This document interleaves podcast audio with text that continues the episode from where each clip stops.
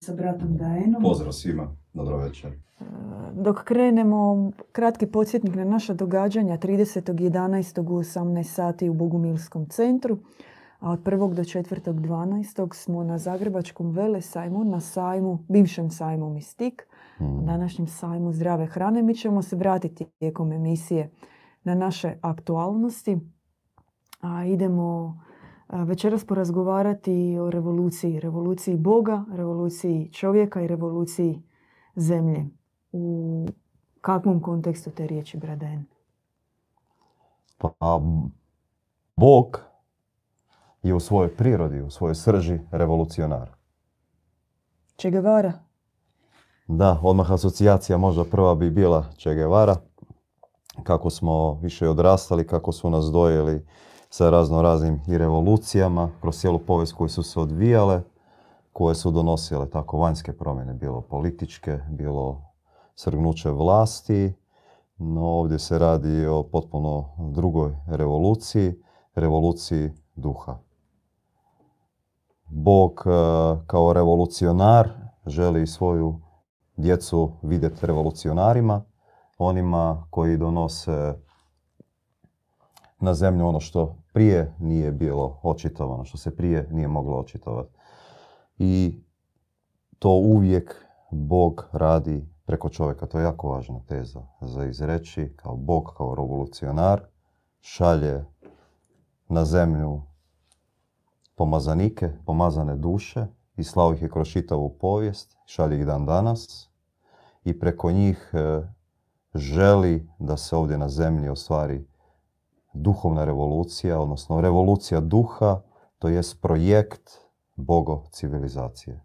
A, a zašto uopće mora biti revolucionar? Zašto Bog ne bi bio Bog po defaultu takav? Pa imali smo primjer kao Bog, Bog po defaultu takav, evo, i mnogo religioznih institucija, mnogo denominacija, samo kršćanskih ima na tisuće, e, mnogo razno raznih e, takvih pravaca, mnogih duhovnosti i imamo danas, što imamo danas u svijetu? More ratova, čovjek je izgubljen, pomiješano stanje, doslovce čovjek e, u današnje vrijeme ne zna ni šta je zlo, ni šta je dobro, čak mu se zabranjuje da to dvoje razlikuje, jednostavno zlo se prihvaća kao nešto što je svojstvena priroda samog svemira, samoga Boga, budući da ga većina institucionalizirane religije naziva svemogućim, almighty, to je ono što se rekli Bog je Bog po defaultu i šta sad, on tu treba biti revolucionar. E, revolucionari iz razloga što očito mi kao čovečanstvo u ovoj civilizaciji nismo naučili razlikovati dobro i zlo što upravo svi oni revolucionari koji su bili prije, napomenut ćemo samo neke od njih, Zoroaster, Krist, Muhamed, koji su svojevremeno donijeli takvu revoluciju isto duha, koji su po samoj Božoj prirodi, kako je on bio revolucionar, isto to donijeli, takve odlike ovdje na zemlju, no nešto se dogodilo da se takav projekt očito nije ostvario. Možda se sad neko s nama i ne slaže i ne gaji isto mišljenje. Možda je nekome ovdje u svijetu i dobro, svijet ide u dobrom pravcu, no prema i našoj predaji, prema onome što mi vidimo i ono što se događa i što nam govori sama objava, ovaj svijet e, juri u crnu provaliju. Nezaustavljivo i to se ubrzava, to se vidi barem je nama očito i izbivanja što se već sada događa. To nisu samo prirodne katastrofe, već uopće suradnja takvih e, zlih vlasti sa religioznim institucijama koje su čovjeku doslovce zatvorile Boga, zatvorile su nebo i zatvorile su čovjeku uopće mogućnost da on samoga sebe poboljša, odnosno da on sebe može poboljšati. I tu bi izrekao i drugu tezu da Bog ne voli ustajalu religioznu baru. Koja kapsulira Boga u dogmi? Da. Već trga mrtve Da. racionalne, religiozne okvire. A koji je onda manifest e, revolucionarnog Boga? U čemu je njegova živa poruka? Kakav je on? Kako vidi čovjeka? Jer mi smo sad rekli da, re- e, religija ona kapsulira Boga u dogmi. Ona ga uvjetuje, određuje, prisvaja, definira i kaže ovakav je i nikakav drugačiji. Jedan od najvećih kvarova baš dogodio se, moram se osvrnuti na to još, pa ću onda reći u čemu je razlika i Mhm. po čemu je Bog revolucionar. Onaj Nicejski carigradski sabor što je bio u četvrtom stoljeću gdje se gdje su oni dekretom odvojili e, Božju prirodu od ljudske. Je bilo tako veliko vječanje. I time su praktički zabranili, čovjeka su zatvorili u grešnu prirodu i jednostavno su ga učinili robom. Pogled na čovjeka u tom slučaju je bio da se on ne može približiti božanskoj prirodi. I to je bila takva takvo prokletstvo koje je bačeno na čovjeka u tom trenutku. Takvo umanjenje, umanjivanje Boga, ali u lošem smislu. Jer što se događalo? Dogodi se to da čovjek je u startu odmah, takvim pogledom, njemu je oduzeta snaga da on može nešto promijeniti. Njemu se kroz takav pristup doslovce govori da je on mali, da je on beznačajan, da je on najobičniji Božji rob, se on ne može približiti Božjoj prirodi i jednostavno su se zatvorila ona revolucionarna vrata koju je Bog prema našem učenju otvorio i preko samog Krista, a to je da je čovjek pozvan postati revolucionara. Šta to znači? Pozvan je približiti se božanskoj prirodi koju već nosi u svojoj nutrini. To je jedan potpuno drugačiji pogled i na Boga i na čovjeka. Zašto? Zato što se iz toga može iščitati i odnos Boga prema čovjeku, gdje onda Bog nije poslao pomazanika, odnosno pomazanike svoje da bi on pokazao svoju moć i da bi on otkupljivao grijehe i kao spasitelja, nego kao model kakim svaki čovjek može postati. Znači, čovjek se poziva ovdje na sebi, ovdje na zemlji postati još boljim nego što je to bio kada se utjelovio. Čovjek se poziva upravo na promjenu u smjeru oslobađanja božanske prirode koje, koju nosi u sebi. Možete nam reći tri revolucionarne poruke koje dobri Bog otvara preko djeda Ivana? Revolucionarna poruka je da je čovjek izvorno neporočan. Možda ovako na prvu i ne djeluje kao revolucionarna, to je jedna od naših teza, ali kad uđemo u dublje u samu problematiku poročnosti, odnosno neporočnosti, gdje se čovjeka od početka smatra da vuče istočni grijeh ili da se ne može osloboditi svoga grijeha ili čak postoji drugi put, takav kozmički pristup e, učenju čovjeka gdje se čovjek e, mora odmicati kao od od grijeha kao da ne postoji i zatvara oči pred njim. To je onaj fuh, čim je postane malo netrpeljivo, čim bude malo tako kri- križa navaljeno na čovjeka, čim bude patnji, prema takvom kozmičkom učenju, moraš se od toga maknuti, to je fuj fuj. A zatim sve što se događa oko tebe, no, smirivat ćeš tako da ćeš vikat sve ljubav, sve ljubav i evo, iz daljine ćeš sve tako grliti i sve prihvaćati. I time ćeš praktički sam sebi oduzeti snagu i svojoj okolini da upravo ono što je ne valjalo u okolini, ono što je zlo u okolini, e, ne usudiš se protiv toga boriti. A revolucionarnost u Boga je upravo u tome da je on borac. On je pravednik e, i on donosi pravdu. On donosi pravdu kao istinu ovdje na zemlji. Ajmo možda kažemo još dvije, pa prokomentiramo detaljnije. Znači trebaju nam, odnosno tri revolucionarne poruke koje jedna nam, jedna nam, znači ponovimo prvu i Može, onda čovjek još je znači izvorno neporočan. Mm. E, Bog djeluje neočekivano, paradoksalno i radikalno. Znači kao druga poruka. Da. I treću poruku koja je da Bog rađa. Od tri poruke. Bilo ih je više sad, malo sam razmislio koju bi od ove izdvojio, ali jedna od najbitnijih aspekata te tri, da. Možemo, prvu ste prokomentirali, možemo drugu i treću. Djeluje neočekivano, djeluje paradoksalno i djeluje radikalno. Neočekivano, možemo i po našem primjeru, e, prije našeg obraćenja, sad namjera kakva je bila u nama, mi smo išli potpuno drugačijim putem nego što je to sada slučaj. E, jednostavno živiš svoj život, ideš na posao ili studiraš nešto, baviš se određenim aktivnostima i planiraš si otprilike svoj život, koliko možeš. I dogodi se upravo takav, i to je bilo baš revolucionarno. Revolucionarno da dogodio se susret sa bogumilskom braćom, bogumilskim sestrama, koji, evo, za mene, za sebe mogu svjedočiti, vjerujem i za ostalo braću i sestre, to bio revolucionaran preokret.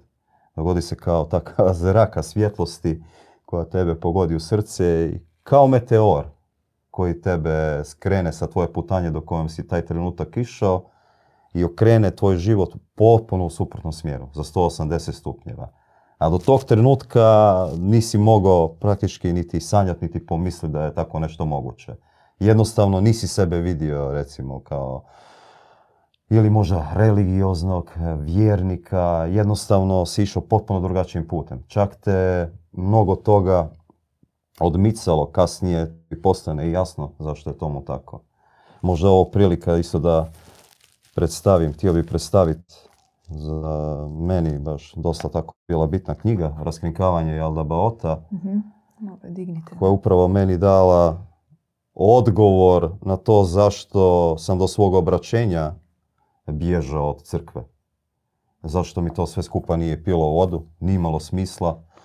E, nikako se ne možeš pomiriti sa nekakvim tamo Bogom koji sudi, Bogom koji baca kletve prokletstva, koji blagoslivlja da se bacaju anateme, da se bacaju takve, da se ekskomunikacija događa, da se na čovjeka može svaliti prokletstvo, da sve ono učenje što je učio Kristo, ono malo što je sačuvano od učenja, vi kad vidite razmjer starog zavjeta i novog zavjeta, ostanete u, u šoku koliko je malo novog zavjeta, koliko je malo Kristovih riječi, da to uopće jednostavno ne ide jedno s drugim. Da učenje Krista i ono što je on govorio, ono što je on predstavljao, je u potpunoj suprotnosti sa tako zvanim starozavjetnim bogom Rogonjom, koji sebe dokazuje kroz to da šta pretvara u zmiju, da uzima prvorođene sinove, da tamo može bez ikakvog problema potamani cijele narode, da jedan narod može postaviti iznad svih drugih naroda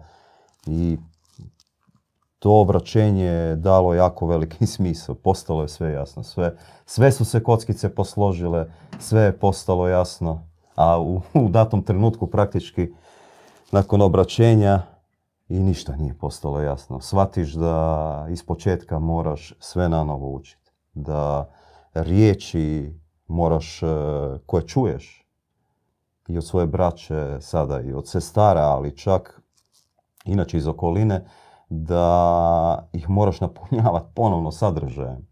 Zato što ono što se sada spušta i spoznaja revolucionarnog takvog Boga, dobrog Boga, apsolutno dobrog Boga, je za mene bio potpuni novitet, ali imalo smisla i to je jedino što je imalo smisla.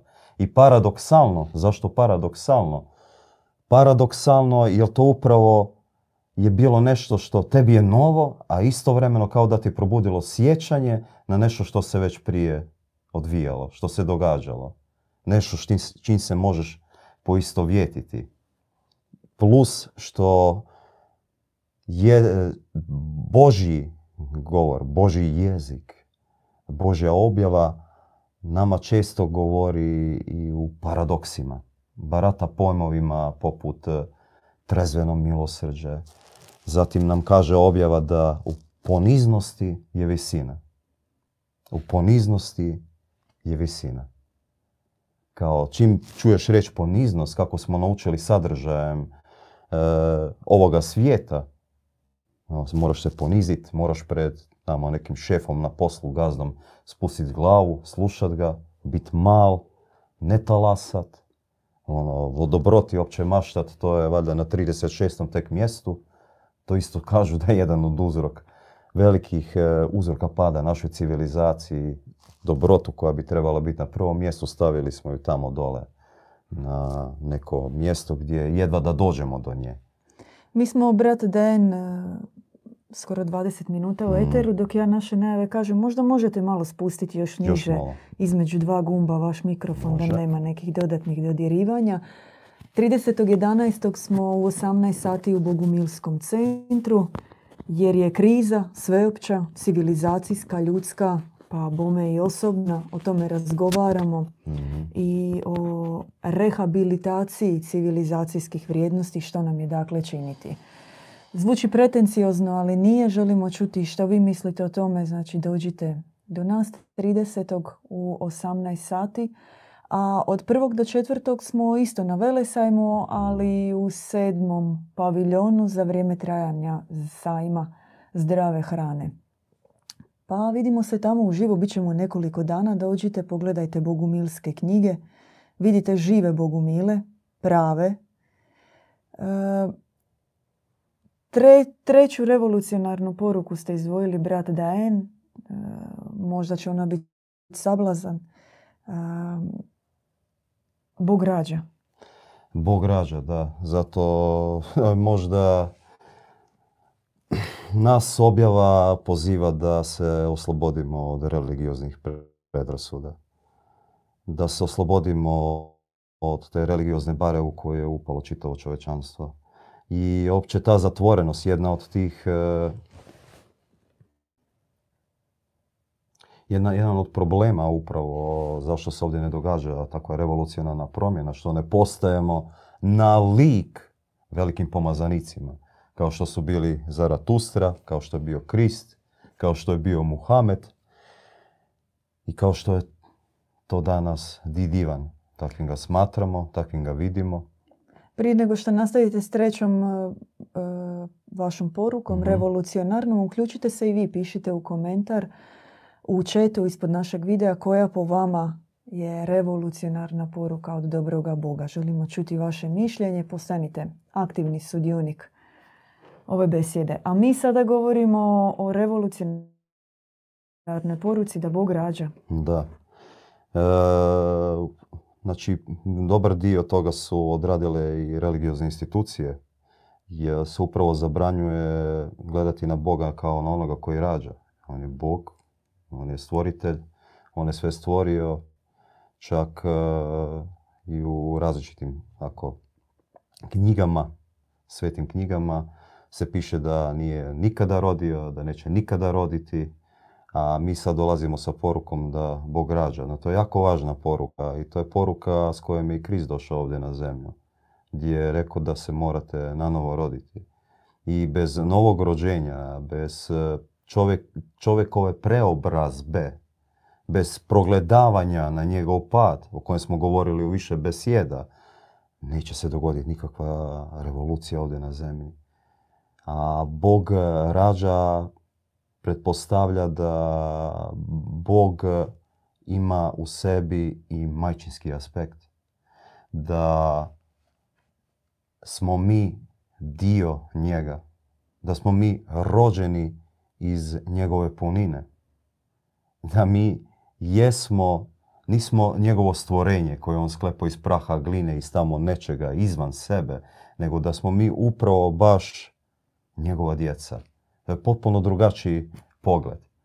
I nama nas objava i poziva da odbacimo sve stare predrasude. Sve ono što je na čovjeka nakalemljeno, pa čak da ostavimo i sve svoje donedavne uspjehe do jučerašnje. Sve ono čim smo se ponosili i dičili. Sve ono što je za nas jučer bilo svetinja. Da sve to zaboravimo. Da se okrenemo onome što je danas aktualno. Da se općenito okrenemo trenutku u kojem sada živimo i već vidimo viziju koju nam daje sam dobri Bog. A što je to aktualno? Što bi trebala biti vizija? Vizija... Je li ona ista za svakog čovjeka ili je zajednička? Imamo, može biti, e, znači, o, ovisno. Svaki čovjek e, može na određeni način vidjeti svoj put, sebe u tome, no ono što nas veže je zajednički cilj. A zajednički cilj je je preko malih zajednica, duhovnih zajednica, ostvariti već sada ono što se nudi u budućnosti i ono što će biti naša budućnost. Sad kad će to biti je manje bitno, ali nas se poziva ostvariti ovdje na zemlju konačno Bogo civilizaciju.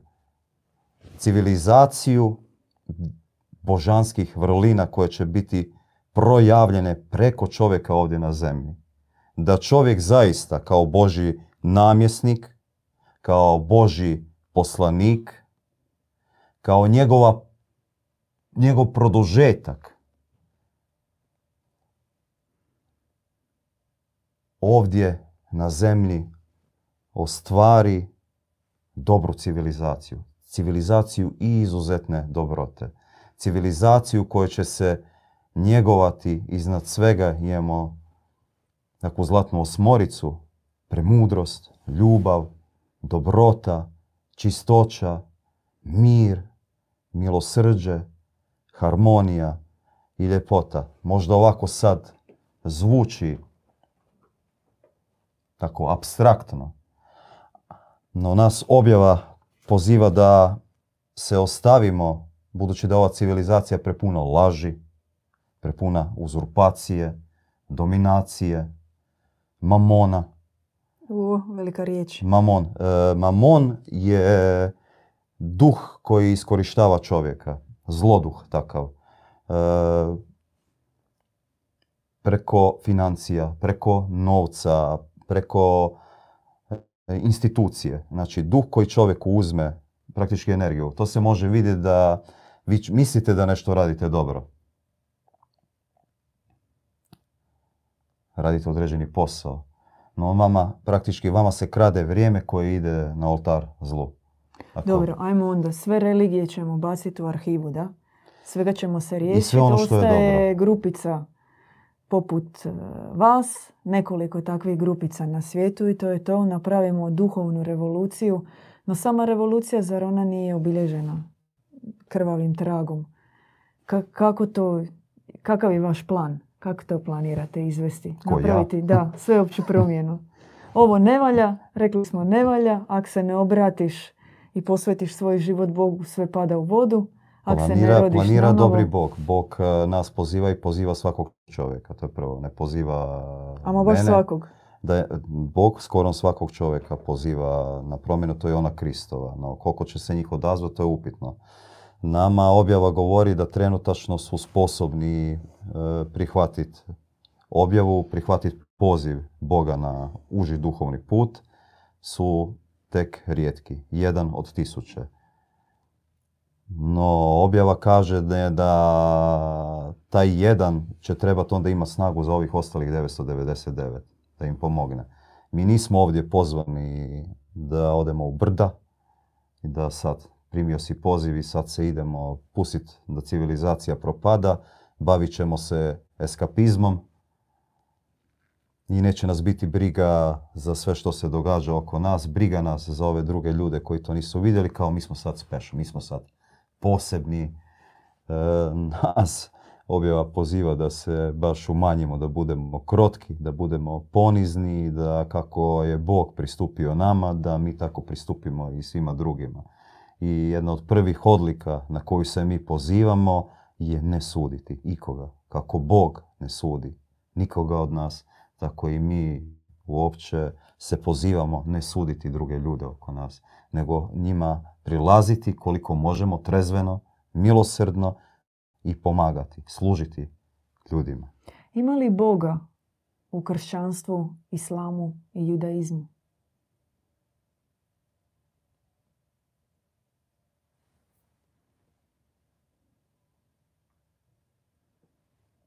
nisam pripadnik ni jedne od tih vjera. Boga ovdje na zemlji i ima i nema. Zemlja je takva pomiješana. Zemlja se nalazi u pomiješanom stanju i zemlja jest pomiješana. I Boga nema na očigled e, gotovo ni za lijek ovdje na zemlji. Očigledno, nego nejednoznačno. E, ako dosta je ovako teško pitanje iz razloga što je bilo i prekrasnih ljudi unutar određenih uh, različitih denominacija i vjerujemo da ih ima i danas. Mi tri abrahamske religije. Znači, zemlja, posvećenje zemlje, to nas mogu, zanima. Mogu reći da objava, ono što danas kaže, da ona više, Bog više ne govori. Na religijske institucije su se istrošile, izgubile su svoju inerciju i tamo više pronaći Boga gotovo pa nemoguće. No preko čovjeka koji djeluje unutar određene, pazite, mi kad govorimo o religijskoj instituciji, mi time ne odbacujemo vjernike, sve tamo, niti odbacujemo sve svećenike. Zato kažem, ima tamo prekrasnih, predivnih ljudi i uvijek je bilo da i kroz njih govorio Bog.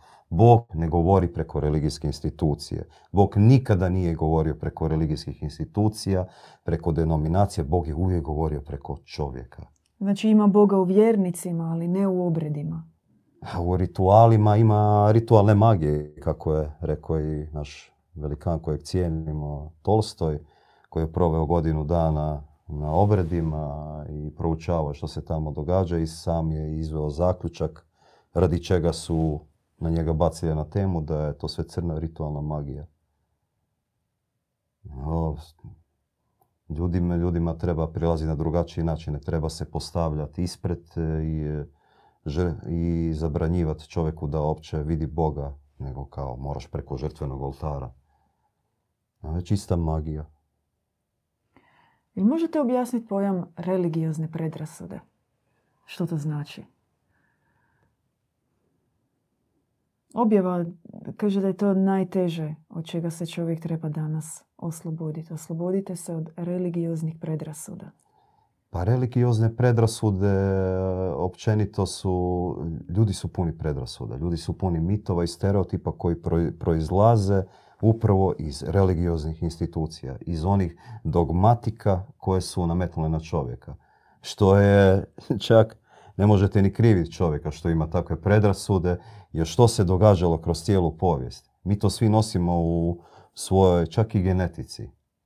Čak i kao karmu kroz ovo tijelo, ova, ova krv i meso u kojoj je otisnuta duša, ona nosi sve one patnje, sve one križarske pohode, sva ona spaljivanja, sve ovu, svu onu inkviziciju, svu onu lomaču koja se događala. Predrasude su ovdje direktno vezane uz strah. A to nije strah od Boga i strah Boži, nego strah od institucije koje su one upravo utisnule baš preko Boga koji je sudac, koji kažnjava, koji tebe može u jednom trenutku kao blagoslivjati, a u drugom trenutku tebe može staviti na vječne muke. I normalno da ljudi u svojoj samoj genetici, već rađajući se u, ovdje na zemlji, u civilizaciji ovako pomiješanoj kakva jest, taj strah vuku sa sobom. No, to, to, je doslovno ono kad odete u određene zemlje gdje je patrijaršija tako vlada, gdje se ljudi ne usude uzeti knjigu u ruke ako nema žig patrijaršije. Knjigu u ruke ako nema žig patrijaršije. To je za njih odmah knjiga koja se treba kloniti, to je čista hereza i odmah prevladava onaj straz, strah.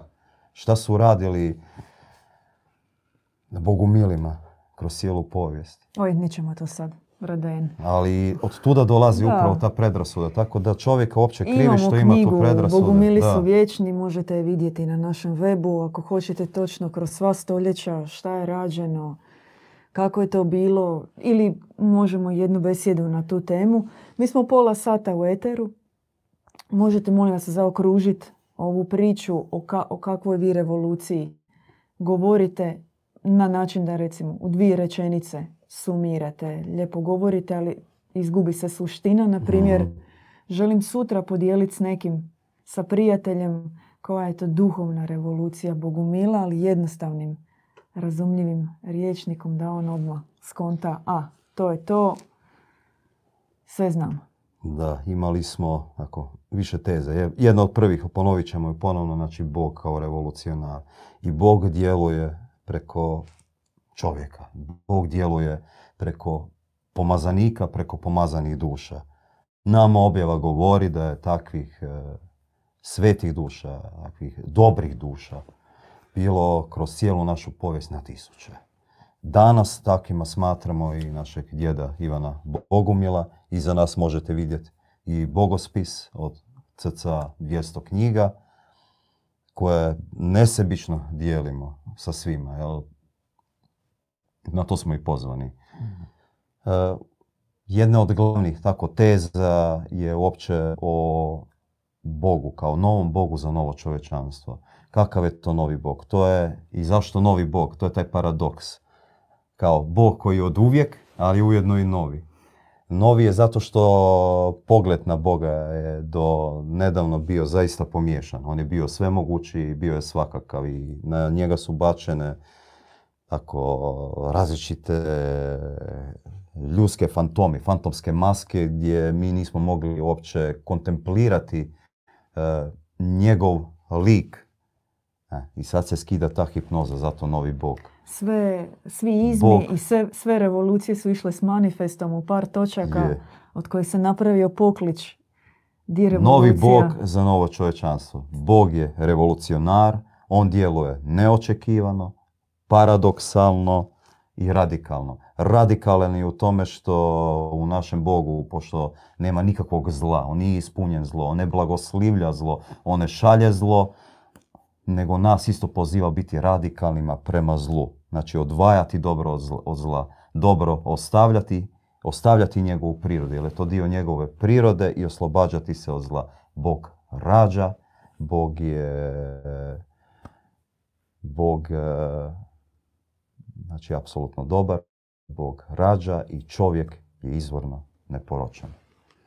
Znači, ukratko, 1, 2, 3, to bi bile vaše revolucionarne teze. Ima li vremenski rok za ostvariti ih? Nema vremenskog roka. Što znači za... Pravi politički program on uvijek ima. Ne. Općenito trebate se čuvati kad vam neko kaže rokove, kad vam kaže 21.12.2023. meteor ili nešto dolazi. E, Bog i preko objave, on ne govori u datumima, on Pazite, e, naš protok vremena ovdje na zemlji je dosta linearan. Znači 3D, materijalna priroda... Oj, ništa vas nisam skužila znači, linearni protok vremena ovdje vlada. Vladaju određene sile ovoga gdje mi doživljavamo vrijeme na određen način. Kao vrijeme, vrijeme prođe, imamo prošlost, imamo sadašnjost, imamo budućnost i određeni vremenski rok naše ovo tijelo se potroši u određenom i tako, dođe svome kraju tijelo. E, za Boga koji je van vremena, van takvog e, poimanja vremena, van materijalnog vremena, koji je vječan, e, davati rokove, davati datume, čisti absurd. Znate kako ide onaj emoji. pa šta ćemo sad onda? Da, šta ćemo sad? A niš ne mi, znam, mi se pozivamo, zato što se mi pozivamo već sada živjeti u onome što Bog e, spušta kao projekt koji će se ostvariti tek u budućnosti. Znači već sada je moguće. Gdje je konkretno? Sad znači samo pričamo kako će se to ostvariti. Bogumili pričaju, pričaju svaki petak, a kako konkretno? Konkretno preko malih zajednica. Trenutačno male zajednice preko objave, prateći objavu, prateći što nam objava govore. Jer to nas naši gledatelji pitaju, oni žele to znati. I sljedeći one koji su već podmakli na putu, koji su već e, odnijeli određene bitke kojima nama isto mogu pomoći da i mi sami odnesemo takve bitke. Opće stupiti u prvo unutarnju bitku. Znači, krenemo prvo od sami, od sebe krenuti da ideš urediti svoj stan, u svoju sobu, sebe ideš počistiti prvo. Znači prvi, prvi proces je uopće pročišćenje. Uopće shvatiti da je u nama isto se dogodila pomiješanost. Da i ovaj pad koji se nama dogodio da trebamo uvidjeti u nama, u našoj nutrini, prvenstveno u našoj nutrini, što u nama je dobro, a što je u nama zlo. Malo smo vas večera stavili na inkvizicijski stolac. Brat Dajen, stižu nam komentari pa i pitanja naših mm. gledatelja, da ih pokušavamo što više uključiti u e, večerašnju besjedu. Bližimo se kraju, oko 40 minuta smo, s nama su 33 gledatelja. Bilo bi dobro vas 33 vidjeti sljedeći tjedan uživo u našem centru 30.11. u 18, sat, u 18 sati imamo uživo susret na Zagrebačkom velesajmu. Podsjećamo isto tako da se pretplatite na naš kanal. Besplatno se pretplatite. Vas ne košta ništa. Znači puno u promociji našeg kanala i videa. Još vas je otprilike pola-pola. Stisnite zvonce, dobivat ćete notifikacije kad imamo live i uploadane videe. Bio je komentar Indire u četu da se sviđa ideja da je čovjek izvorno neporošan, mm. što ste vi izdvojili kao revolucionarnu poruku dobroga Boga djedu Ivanu. Jel možemo za kraj sumirati ili biste htjeli još nešto dodati što možda... Htjeli bi još nešto dodati, baš e, vidimo isto u zadnje vrijeme da evo, praktički se ideja bogumilstva širi, što da pače i pozdravljamo i nam je drago radi toga, no isto tako upozoravamo da treba biti oprezan što se može dogoditi tako isto mm, mimikrija, tako prikrivena učenja gdje se prije pravilo kopira. A budite oprezni kad na tako nešto... Nešto što? E, primjer e, kako mi imamo svoje stranice otvorene neki... Mi smo gubili kom i naš e, službeni, službena web stranica, sve što djelujemo, kako radimo i kako je naš pokret rehabilitiran i kao dio velikog svjetskog pokreta mm. bogumilstva. Međutim, događa se da se sada pojavljuju e, novi, nove web stranice, nove Facebook stranice na društvenim mrežama pod nazivom Bogumili. I ono što želimo reći je jedna prijateljski savjet da budete oprezni sa time što čitate, što pratite mm. i što uzimate od takvih ideja. Napače. I za kraj bi rekao da ono što je izuzetno, izuzetno važno da cijenite one revolucionare, ali ne revolucionare na van, nego revolucionare duha koji donose promjenu u vašoj okolini. Takvih je bilo kroz povijest mnogo. Zašto smo spomenuli isto problem religijskih institucija?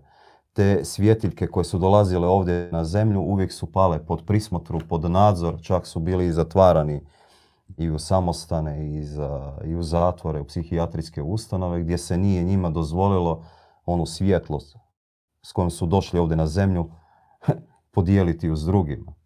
Kada pronažete u svojoj okolini takve vatrene, e, požrtvovne, cijenite ih kao najvrijednije zlato, najvrijednije blago koje postoji trenutačno ovdje na zemlji. Zašto? Zato što unatoč prevladavajućem zlu oni generiraju svjetlost. Oni predaju tu svjetlost čovjeku, oni čovjeka isto tako mogu učiniti boljim. Znači cijelu okolinu mogu zaraziti svojom svjetlošću. I ako njih nema, ako njih ne bude bilo, ukoliko će se i dalje dozvoljavati da ih proguta mrak, da ih progutaju institucije u ime onih dogmatizama preko kojih djeluju, da će ovu zemlju progutati isto mrak. Jer bez božanskog svjetla koji donose, donose takvi ljudi, Boži ljudi, dobri ljudi, čovjek nestaje. Komentar gledatelja stigao slušajući vašu besjedu želim da me uputite da se pridružim revoluciji Boga. Od čega da počnem, s čim da nastavim? Prvi početak e, uvijek kod nas, znači kod nas Bogumila, je uroniti se bogospis, odnosno u jednu od knjiga. Živi susret. Živi susret. I drugi praktički, ili živi susret, da. Ili živi susret, ili knjiga, Ili ako knjiga. niste u mogućnosti, knjiga, ako točno. živite u inozemstvu. Jer nakon knjige slijede, idu sljedeći koraci, možete se uključiti u naše online seminare, Mm. takozvane webinare, gdje dublje ulazimo u metafiziku bogumilstva, u naše učenje, Tako u je. praksu. Ako imate mogućnost uživo na ovim ste prostorima, a odavde se dođe Slovenija, Bosna, Srbija, nije, ne mora nužno biti na području Hrvatske, lako se zaletite, dođete do nas.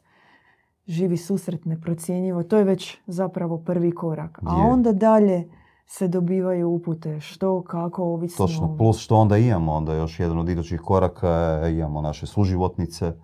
Mi ih zovemo suživotnice, jer radionica nam je malo tako riječ koja nije baš eh, od eh, nama draga. No, radionica kao nešto radiš na radionici. Ništa nego se ne radi tamo, da? suživotnica gdje poučavamo ključevima kako ostvariti i određeni rezultat. Poučavamo našoj duhovnoj praksi, onako dublje ulazimo u samu tematiku, isto kao i na našim predavanjima, na besjedama ne otkrivamo ovako uživo toliko toga koliko otkrijemo, na primjer, na predavanju.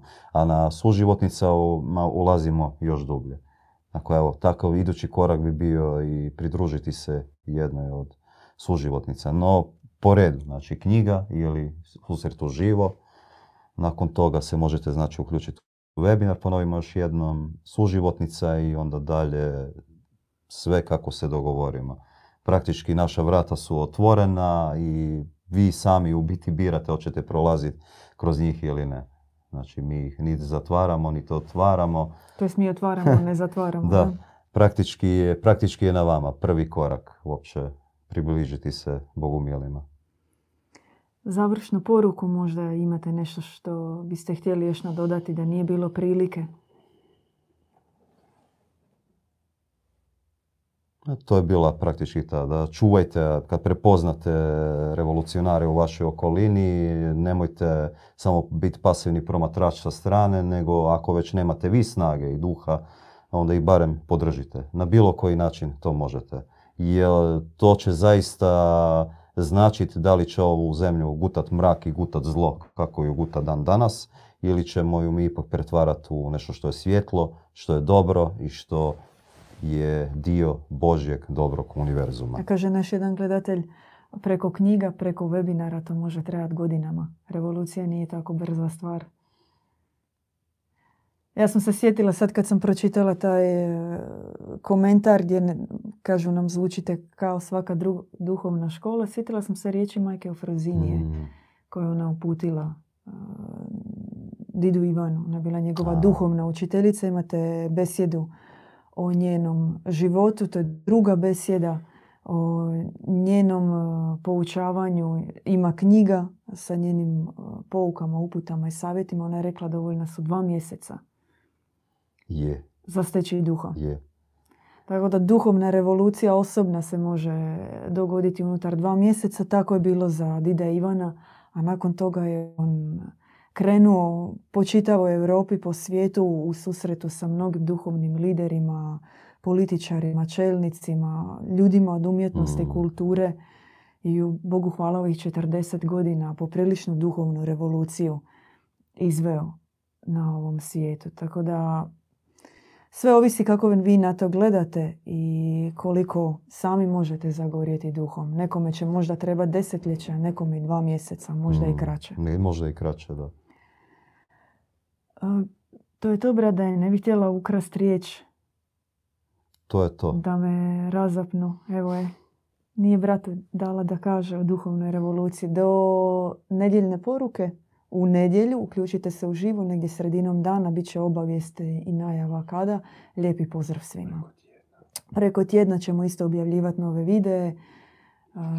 ići ćemo u živo, posebice srijedom, već aktualno. Tako da pratite, ali najbolje će biti da se pretplatite. Pretplatite se, kliknite zvonce pa vam neće promaći ni jedna obavijest o našim javljanjima u živo. Hvala Braden. Hvala se Srban Topli